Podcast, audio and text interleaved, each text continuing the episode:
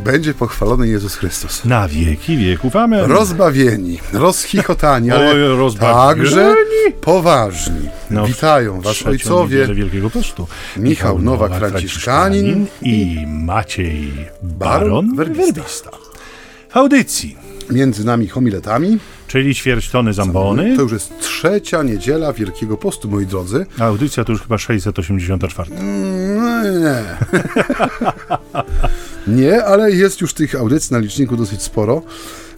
Drodzy słuchacze, niezależnie od tego, kiedy nas słuchacie, my dzisiaj jesteśmy obiema nogami, rękami, ustami, oczami i uszami w trzeciej niedzieli Wielkiego Postu. Jak zawsze skupiamy się na słowie, które swoim anielskim wokalem odczyta nam ojciec Michał Nowak, Franciszkanin. A ojciec jest gdzie dzisiaj? Ja dzisiaj jestem w Bąkowie. W Bąkowie. Bomba. Ja chyba w Malborku, o ile dobrze Mhm. O, pamiętam. To trochę daleko.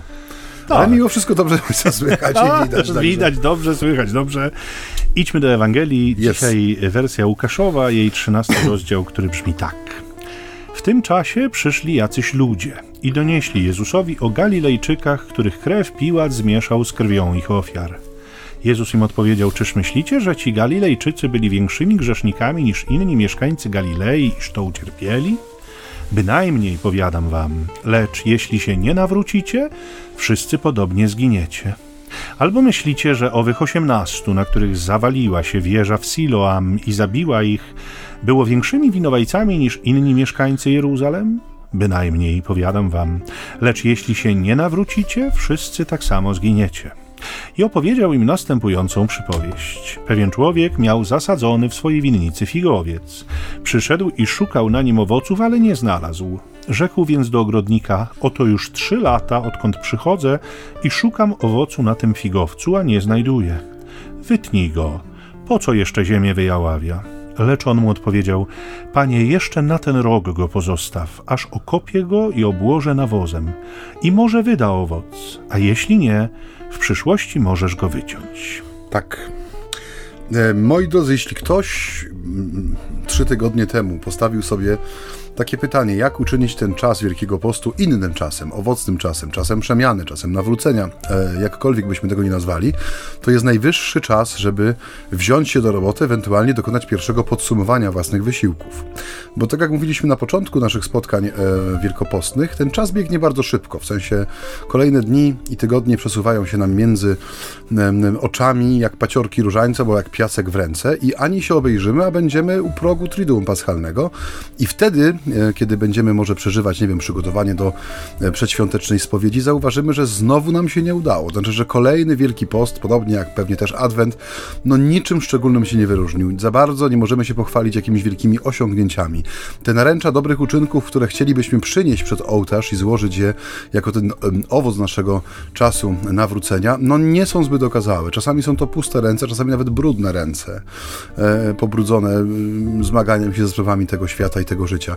I em, dzisiejsza Ewangelia, e, szczególnie jej druga część, e, przypomina nam o tym, jaka jest natura tego czasu. W tym sensie, że to nie jest czas bierności, ale to jest czas, który ma być czasem owocowania, ma być czasem przynoszenia konkretnych owoców, nie tylko takich symbolicznych, ale no rzeczywiście czymś, co no nie tyle może, czym możemy się pochwalić, ale coś, co powinno y, stanowić o naszym właśnie no, nawracaniu się, przemianie, czy chociażby początku tego procesu, no powinno już być widoczne i obecne.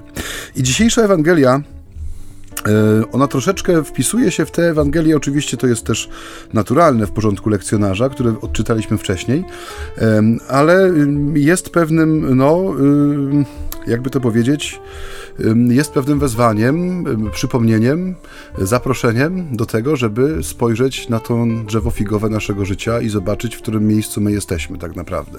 I czy słyszymy głos ogrodnika, który z całą szczerością i zgodnie ze sztuką ogrodniczą zwraca się do właściciela winnicy y, w słowach, które y, no, są takim fundamentem nadziei, nie? są takim fundamentem y, tego, co Pan Bóg w nas pokłada, e, co nam każdego roku of- ofiaruje, czego nigdy nie cofa, czyli tej właśnie nadziei owocowania, tego, że jednak y, to ludzkie życie, niezależnie od tego, jak bardzo licho się prezentuje w danej chwili, y, jak bardzo jest wielkie i cenne y, w oczach Bożych.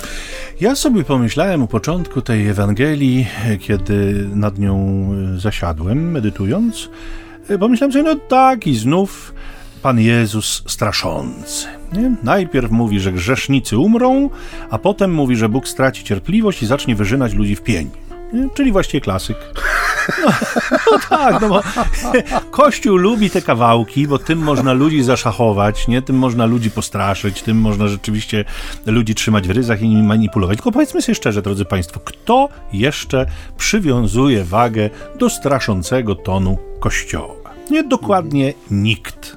Z ludźmi Kościoła i duszpasterzami włącznie. Myśmy odeszli od tego, bo uznaliśmy, że trzeba raczej jakoś inaczej. I co do formy, z całą pewnością trzeba. Bo zmienia się ludzka wrażliwość, to jest prosta przyczyna. Nie zmienia się ludzka wrażliwość, muszą się zmienić formy przekazu, mm, to oddziaływanie słowem, oddziaływanie argumentacją, oddziaływanie emocją. To się musi i może zmieniać, ale treść Ewangelii jest niezmienna. Natomiast my ją lubimy tak odrobinę modelować, nie? bo co nam Jezus dzisiaj tak naprawdę przypomniał w tej Ewangelii? Że Bóg ukaże śmiercią grzeszników? I no właśnie, to jest taki przykład naszego modelingu. Nie? To znaczy, rozumowanie jest takie: grzech jest w sumie fajny, mhm. ale nie do końca wiadomo, dlaczego Bóg go nie lubi. Może chodzi o przyjemność, nie? której Bóg, jak wiemy, zasadniczo nie lubi i jest jej wrogiem. No więc, chcąc zadowolić Boga, my musimy się od grzechu trzymać z dala. A jak już nam się ten grzech przydarzył, no to musimy się kajać w prochu i popiele i tego obrażonego Boga przepraszać, bo jeżeli nie, to on nas wszystkich zabije. No, no tak, mniej więcej tak. Nie? Drodzy, przekaz Boga jest zupełnie inny. Zupełnie zupełnie inny. Nie? Sparafrazowałbym go mniej więcej w takich słowach. Dzieci, grzech jest wymysłem ojca kłamstwa. Grzech jest wymysłem tego, który was zwodzi. W nim samym, w grzechu, jest ukryta wasza śmierć. Ona nie jest moim planem na wasze życie, dlatego tak bardzo nienawidzę grzechu, bo w nim umieracie. Ale kiedy przychodzicie do mnie, rozumiejąc, co się stało, ja was wskrzeszam do życia. Nie? Dlatego dekalog, dlatego prawo, dlatego Ewangelia, po to, żebyście mieli wskazówki do życia, żeby chronić was przed śmiercią. Nie brzmi inaczej? Brzmi, brzmi. A, no, lepiej. A no Już właśnie. się uspokoiłem. A no właśnie, brzmi inaczej. Nie? Ba, myśmy wpadli na jeszcze lepszy pomysł, proszę ojca Macieja, tak. mianowicie na pomysł stopniowania grzechów. Nie dlatego rozmówcy Jezusa dzisiaj przynoszą mu wieść o pomordowanych przez Piłata ludziach, co musi sugerować, że owi ludzie musieli być wielkimi grzesznikami, skoro Bóg dopuścił na nich tak gwałtowną śmierć. Nie dlatego, że śmierć świętego była widziana jako spokojne przejście, najlepiej we śnie, nie? człowieka, który nie ma z Panem Bogiem na pięku. Natomiast im większy grzech, tym większy dramatyzm śmierci. Stąd też Jezus przywołuje jeszcze inny fakt, który był podobnie rozumiany. Nie? To w tym przypadku jest już katastrofa budowlana, w której też zginęli ludzie, i według ówczesnej teorii i oni musieli sobie wobec zasłużyć, Boga tak. zasłużyć tak. na to, że w taki sposób zginęli. Nie? Mhm. I tu wkracza, y, drodzy Państwo, na scenę przypomnienie oczywistości, mianowicie grzesznicy umierają nie dlatego, że tak chce Bóg, ale dlatego, że na to decydują się sami grzesznicy. Mhm. I śmierć fizyczna nie ma z tym nic wspólnego.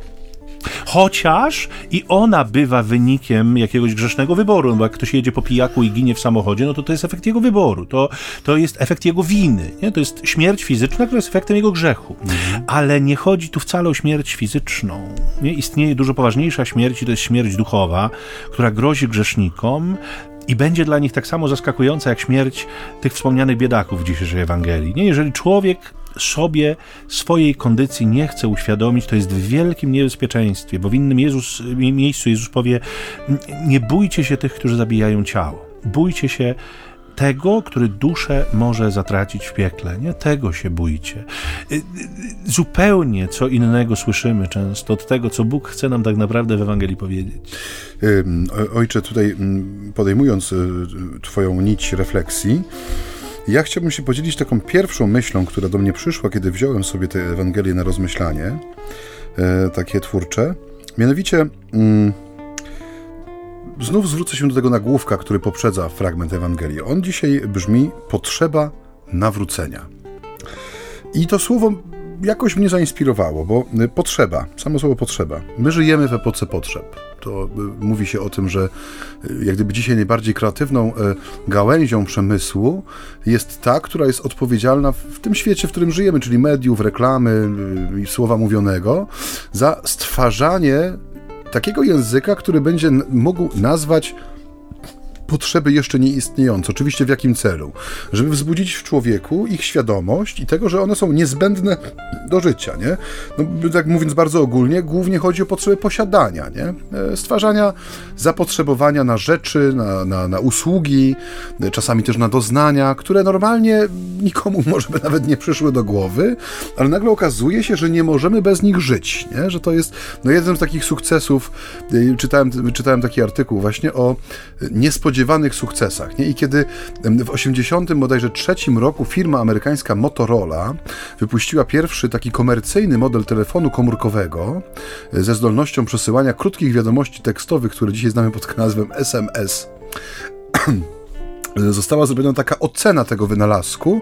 No i tam y, nie jedno, ale kilka gremiów y, no, przewidziało, że w ciągu 10 lat y, ten wynalazek stanie się użyteczny dla służb mundurowych, służb ratunkowych, dla systemów opieki zdrowotnej, dla szybkiego przekazywania informacji przy transporcie chorych, przy uzupełnianiu dokumentacji, że nie będzie trzeba czekać, aż kurier dostarczy na przykład kopertę czy teczkę z historią choroby. Wystarczy szybciutki telefon, bez żadnych pagerów, telefonów na biurkach. Każdy będzie miał tą tą, y, tą, ten narząd przy sobie, no bo to oczywiście była taka cegła wielkości y, prawie 40 cm, no ale że nie widzą raczej zastosowania komercyjnego, no bo któż chciałby nosić budkę telefoniczną w kieszeni?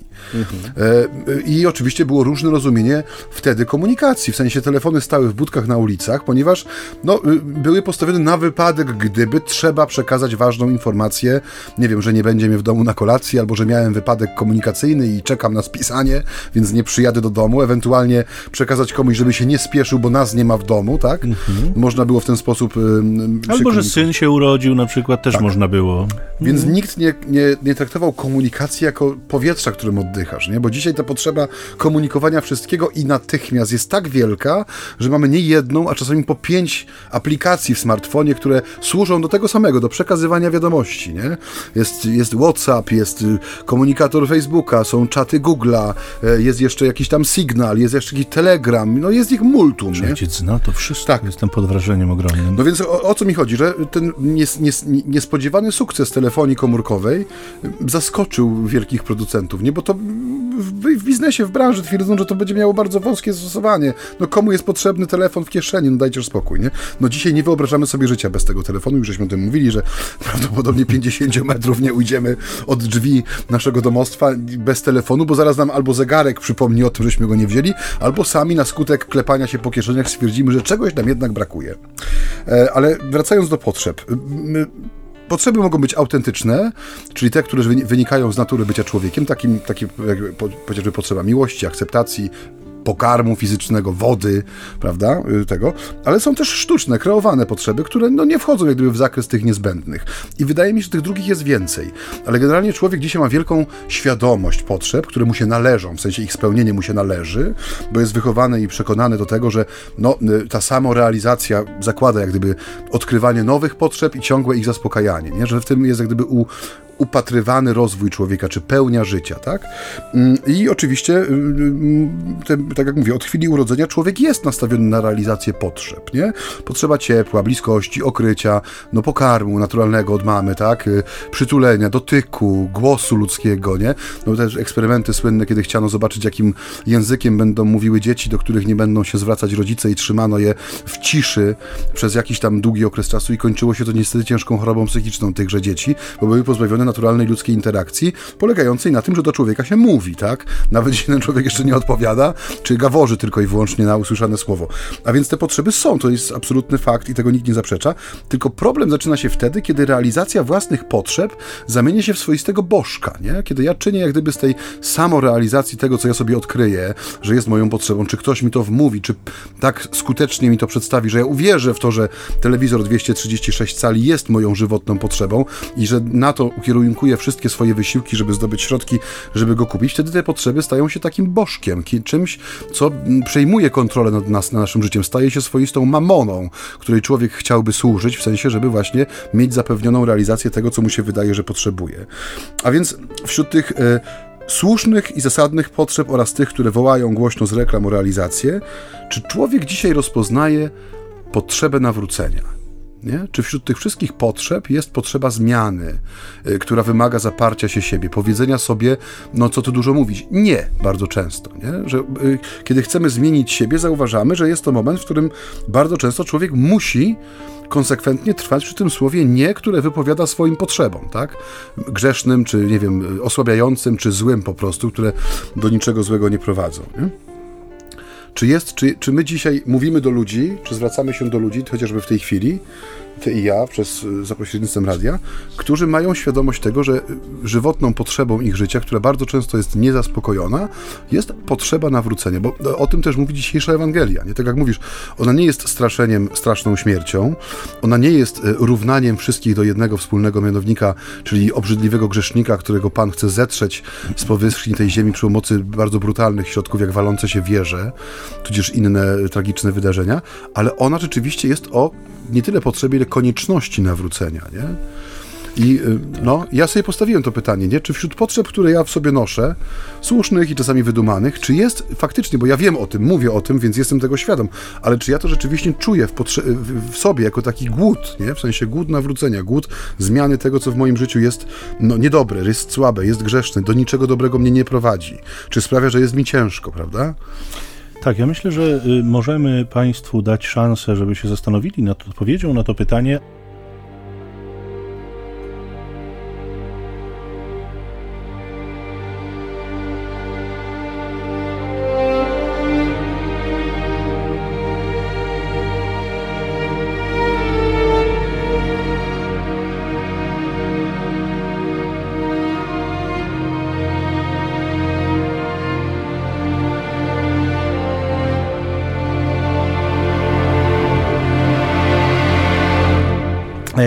ja muszę przyznać, że e, e, ta perspektywa mm, nawrócenia też mi stanęła przed oczami w kontekście tej Ewangelii. Zresztą trudno, żeby nie stanęła przed oczami, no bo jesteśmy, tak jak powiedziałeś u początku, mniej więcej w połowie Wielkiego Postu, to jest czas pokuty i nawrócenia, tak nas uczy Kościół, więc siłą rzeczy gdzieś ten wątek nawrócenia pojawić się musiał. Byłoby czymś jakby dziwnym, gdyby się nie pojawił, ale mm, właśnie w tym kontekście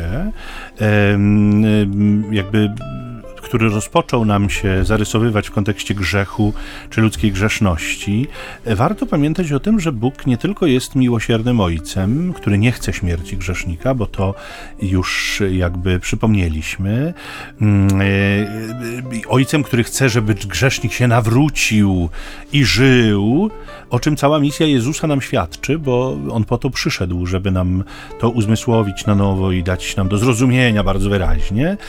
Ale ten Bóg, ten Ojciec jest również sprawiedliwym sędzią. Nie? I to też jest przyczynek do nawrócenia. Dlaczego? Dlatego, że mm, Bóg sprawiedliwy sędzia, który nie, ta, czy który, prawda o którym nie jest sprzeczna w żadnym wypadku z prawdą o Bogu miłosiernym Ojcu, mm, e, Bóg sprawiedliwy sędzia bardzo poważnie traktuje ludzkie wybory e, i mm, pozwala grzesznikom na poniesienie ich konsekwencji. I tutaj w tle nam się pojawia wątek potępienia który, y, tak jak powiadam, zniknął nam troszeczkę z przepowiadania, e, ponieważ, y, jak mówiłem na początku, uznaliśmy, że pewne formy przepowiadania powinny zostać odesłane do lamusa. E, natomiast y, do formy przepowiadania wrzucono nieopatrznie również treść przepowiadania, ponieważ potępienie, wieczne potępienie jest treścią przepowiadania, która nie może być zmieniona. Niektórzy idą na kompromis pewien i po prostu o tym nie mówią. To znaczy w ogóle nie starają się zmieniać nauczania Kościoła, ale, ale nie podkreślają pewnych prawd, ponieważ jest tak bezpieczniej i e, nie naraża to na jakieś napięcia tych, którzy słuchają, e, a potem i samego głosiciela, który musi odpowiadać na jakieś e, konkretne wątpliwości. Gdyby, gdyby potępienia nie było, gdyby ten wątek usunąć z przepowiadania, to wartościowanie naszego życia na tej ziemi nie miałoby żadnego sensu. Dlatego, że gdyby wszyscy byli tak samo traktowani przez Boga po śmierci, mm, no to nie miałoby żadnego znaczenia, jakbyśmy żyli tutaj na tym świecie. Nie, to absolutnie y, jakby y, y, dobro i zło byłyby kategoriami, które przestałyby mieć swoje jakiekolwiek znaczenie dla naszego życia. I być może to właśnie jest tak niezwykle irytujące dla wszystkich, którzy się odwracają od Boga, albo dla tych, którzy przy nim pozostają, ale tworząc jakieś swoje odmiany chrześcijaństwa. Na, na, na przykład taką odmianą chrześcijaństwa jest chrześcijaństwo z pustym piekłem. Mhm. Nie ma piekła. Nie? Bóg... Dość popularny. Tak, tak, tak, tak. Natomiast Bóg stawia sprawy w kategoriach wszystko albo nic. Nie? Natomiast nam się czasem wydaje, że my się tak możemy pogilać z demonem trochę, mhm. a jednocześnie pozostać y, wiernymi chrześcijanami. I jednocześnie, że Pan Bóg troszeczkę przesadza. No, mamy takie powiedzenie nawet w języku potocznym Panu Bogu świeczkę, a diabłu ogarek. Nie? I to jest niesłychanie niebezpieczna postawa, która, y, y, mówiliśmy o tym już kilkakrotnie, tak powiedzielibyśmy sobie, y, no, obniża wartość diabelskiego działania. Maciej wspominał o tym, że czasem my tego demona bardzo sobie oswajamy. Mówimy, czy widzimy go w takich kategoriach, powiedzmy, niegroźnego mitu albo baśniowej postaci. E, która e, w zasadzie żadnej krzywdy nikomu zrobić nie może, bo jest niczym szczenie, e, czymś, co raczej wzbudza taki rozczulający uśmiech niż jakikolwiek drżenie niepokoju. Tymczasem Bóg jest bardzo klarowny i przejrzysty. Nie? Demon istnieje, zło, do którego kusi, istnieje. Demon jest nie tyle siłą, co osobą, jest zbuntowanym aniołem. Takie jest nauczanie Kościoła od zawsze i takie będzie na zawsze. Piekło jest rzeczywiście rzeczywistością wiecznotrwałą, którą Bóg przewidział dla tych, którzy go w sposób świadomy odrzucają. Wartościowanie naszego życia w jego rękach, rękach sędziego, nieskończenie sprawiedliwego jest y, oczywistością. Tak jest i tak będzie. Y, czemu, jeszcze raz powiem, nie przeczę absolutnie prawda o tym, że Bóg pragnie okazywać nam miłosierdzie, pragnie nas wyzwalać z grzechu i pragnie przebaczać tym, którzy ten grzech są w stanie uznać. No, nie da się temu nie, zaprzeczyć, proszę nie ojca. Y powiedziałeś o tym, y, o tym tworzeniu różnych modeli y, chrześcijaństwa czy modeli kościoła, spośród których jednym z najbardziej popularnych jest ten model y, pustego piekła, chrześcijaństwa z pustym piekłem i tego, że właśnie to, to mnie uderzyło też, kiedy to mówiłeś, w sensie, że my modyfikujemy czy nie modyfikujemy sposobu, czy języka, którym się mm, porozumiewamy, ale modyfikujemy treść, mhm. kiedy właśnie powinno być odwrotnie, nie? I y, Oczywiście jest to skierowane w, dużym, dużej mierze do duszpasterzy, czy w ogóle do ludzi, którzy zabierają głos w kościele, publicznie, mniej publicznie, e, ale mają jakoś, jakieś grono słuchaczy, bo na nas czy na nich spoczywa potężna odpowiedzialność, nie? że ja kiedyś czytałem tutaj, żeśmy to przytaczali, nie? że jak bardzo y, trudno jest w ciągu 12 minut niedzielnej homilii zawrzeć wszystko, a my niestety jako y, często, jako proboszczowie, księża, czy też po prostu no, rekolekcjoniści, czy, czy, czy osoby, które duszpasterze stają na czele jakichś wspólnot, no podejmujemy się tego trudu zmieszczenia w ciągu tych 12 minut niedzielnej homilii wszystkiego, nie? czyli katechezy liturgicznej, y, katechezy moralnej, czy jakieś tam parenezy, czy pocieszenia, umocnienia małżonków, rodzin, w tym czasie. Często no, zdarza nam się potknąć o Ewangelię jednym czy drugim zdaniem, no i zachęcić wszystkich ewentualnie do tego, żeby się włączyli bardziej, czy byli bardziej obecni w wydarzeniach życia ich parafii czy kościoła. I to jest wszystko, w tym sensie, że rzeczywiście y, zredukowaliśmy jak gdyby ten czas oddziaływania na człowieka do tych 12 minut w ciągu tygodnia i mówimy tu oczywiście o tych, którzy przychodzą do kościoła, bo jeszcze mamy całe morze, za których jesteśmy odpowiedzialni, a których w tych ławkach kościelnych nie widzimy i pewnie długo nie zobaczymy zobaczymy. I tu wrócę do tego wywiadu, o którym już mówiłem, z tym niemieckim dziennikarzem, który no, wyrażał ubolewanie, y, w sensie rozczarowanie faktem, że przez te wszystkie lata jego życia w wielkim mieście, jakim jest Berlin, nikt nigdy nie próbował go zewangelizować. Nikt nigdy nie próbował dotrzeć do niego z dobrą nowiną. I to, co powiedział Michał, nie? że my, my jak gdyby, to też się łapiemy na tym pewnie y, jako y, uczciwi pracownicy winnicy pańskiej, że trudno nam jest mówić o potępieniu. Nie? Trudno jest nam mówić o piekle, albo nie odwołując się do no, czasami starych i może już dzisiaj nawet trochę komicznych yy, narzędzi, to już, rozmawialiśmy poza anteną, żebyśmy mieli takich yy, mistrzów ambony, którzy w czasie wielko, wielkopostnych rekolekcji wychodzili albo z kulą i łańcuchem u nogi, który potem spadał ze schodów ambony, albo z jakąś wypolerowaną czaszką, która miała przypomnieć wszystkim, że umieramy i naszym losem jest, yy, naszym losem yy, jest niebo, piekło, albo czyściec. E, to są prawdy trudne. Wielki Post jest czasem praw, prawdy trudnych i my nie możemy jak gdyby przed tym uciekać nie tylko na ambonie, ale przede wszystkim wydaje mi się w tym, w tej izdebce naszego serca, gdzie ten Wielki Post przyjmuje konkretną postać, nie? Bo oczywiście my możemy pójść tłumnie na miejską drogę krzyżową, nie zważając na błoto, klękać przy każdej stacji na oba kolana, tak? Ale jeśli e, te kolana nie będą zgięte w izdebce mego serca, o której mówi Ewangelia, jak gdyby bardzo dokładnie precyzując skalę, e, że Pana Boga nie interesuje zewnętrzny wielki objaw nie wiem, jakiegoś posłuszeństwa, czy nawet uczestnictwa, ale on ma tą, tą swoje oko wyregulowane na ten poziom wrażliwości, który dotyka tej izdebki mojego serca, czyli miejsca, w którym raz, jestem przede wszystkim widziany przez Boga, a dwa, miejsca, w którym nie jestem postrzegany, oceniany i też nie mogę się sugerować tym, co inni robią, powiedzą albo czego nie robią, nie? Bo tu wydaje mi się jest wielka taka słabość tego czasu Wielkiego Postu, że bardzo mocno oddziałują te czynniki, albo jeszcze mocniej, które działają każdego dnia, czyli te, te dwa rozkładacze wszystkiego, czyli tak, nikt tak nie robi i wszyscy tak robią, ewentualnie wszyscy robią inaczej, nie?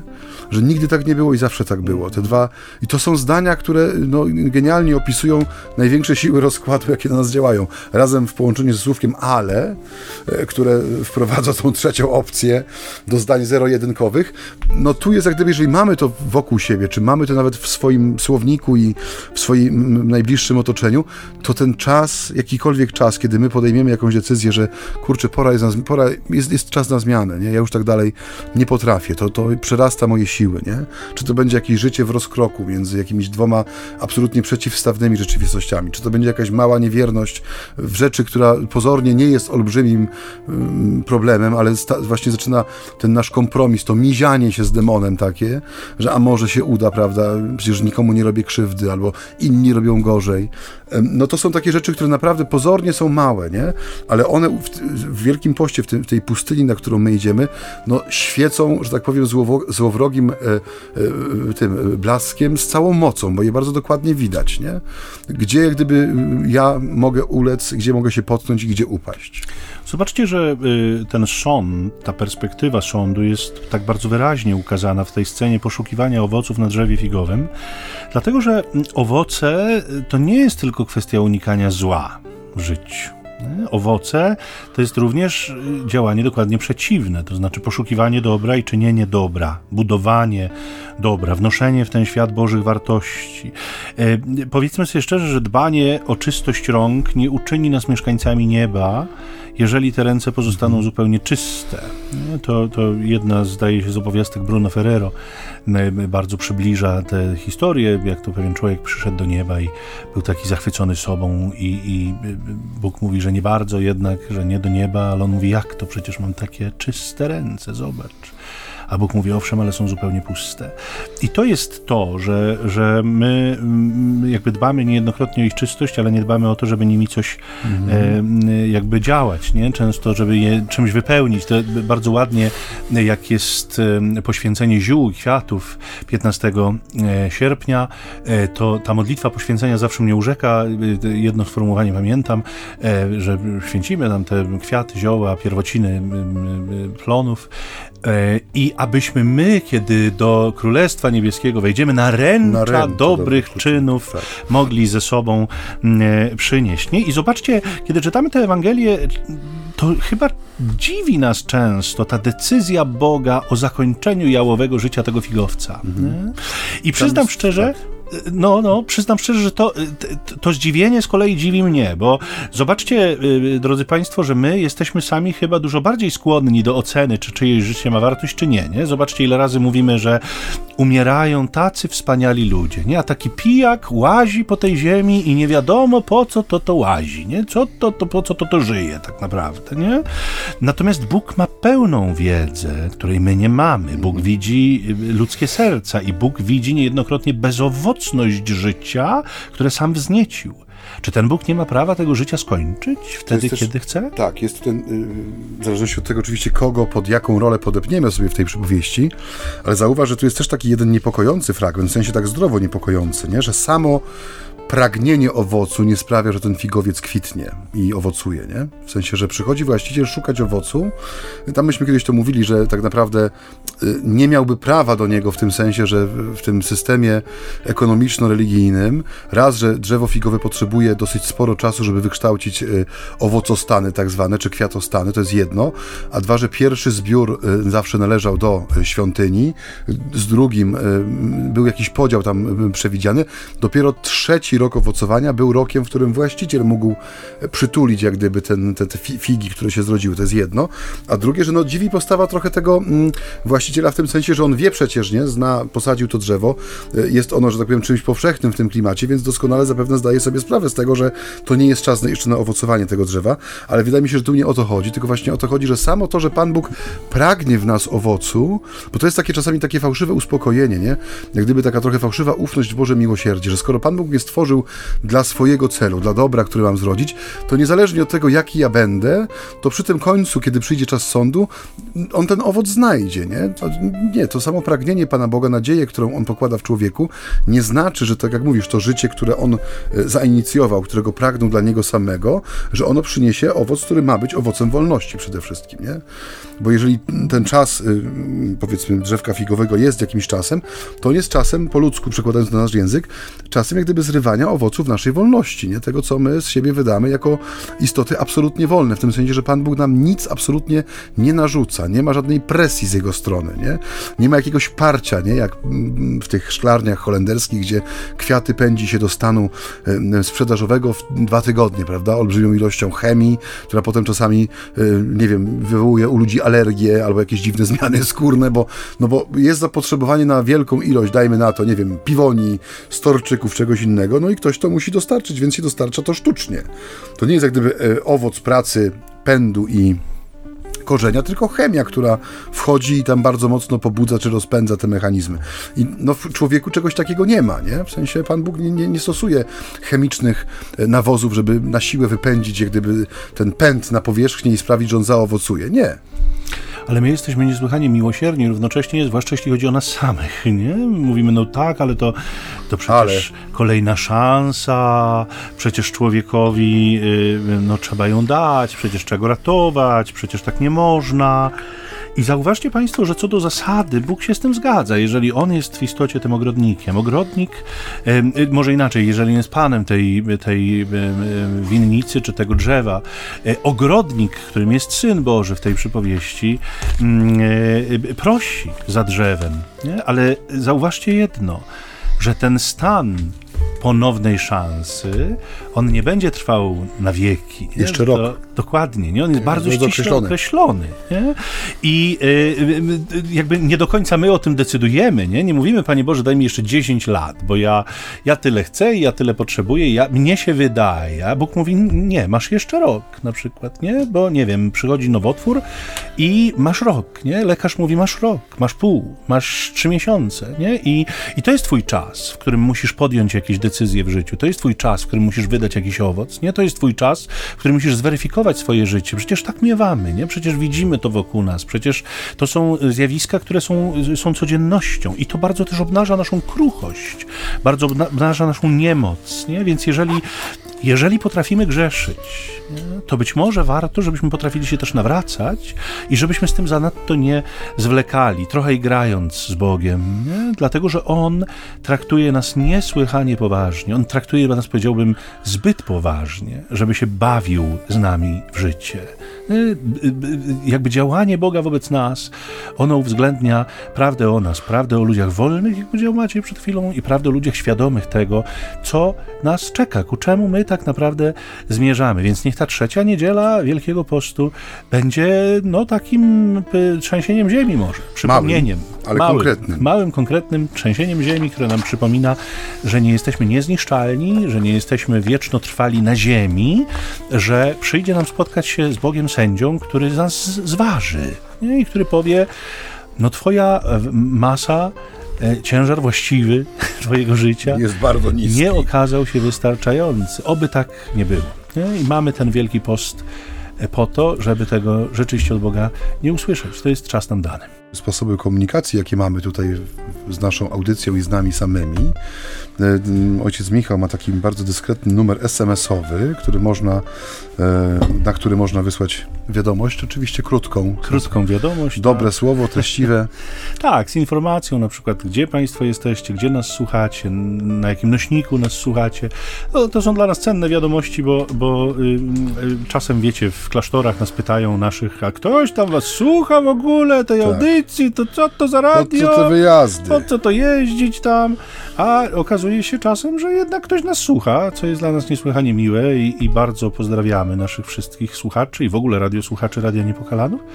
Mm, więc ten numer telefonu, którego można użyć dla napisania krótkiej wiadomości to 785 777 100. Powtórzę go 785 777 100 oraz można się kontaktować za pośrednictwem portalu społecznościowego Facebook, dopóki jeszcze jest, bo są jakieś pogłoski, że ze względu na zmiany w ustawodawstwie unijnym być może Europa będzie regionem wolnym od Facebooka. Tak zagroził właściciel tejże platformy, że jeżeli się nie ugniemy przed jego żądaniami, to nie będziemy mieli prawa korzystać z dobrodziejstw tego, tegoż medium. W każdym razie póki co jesteśmy tam i można do nas pisać, można komentować.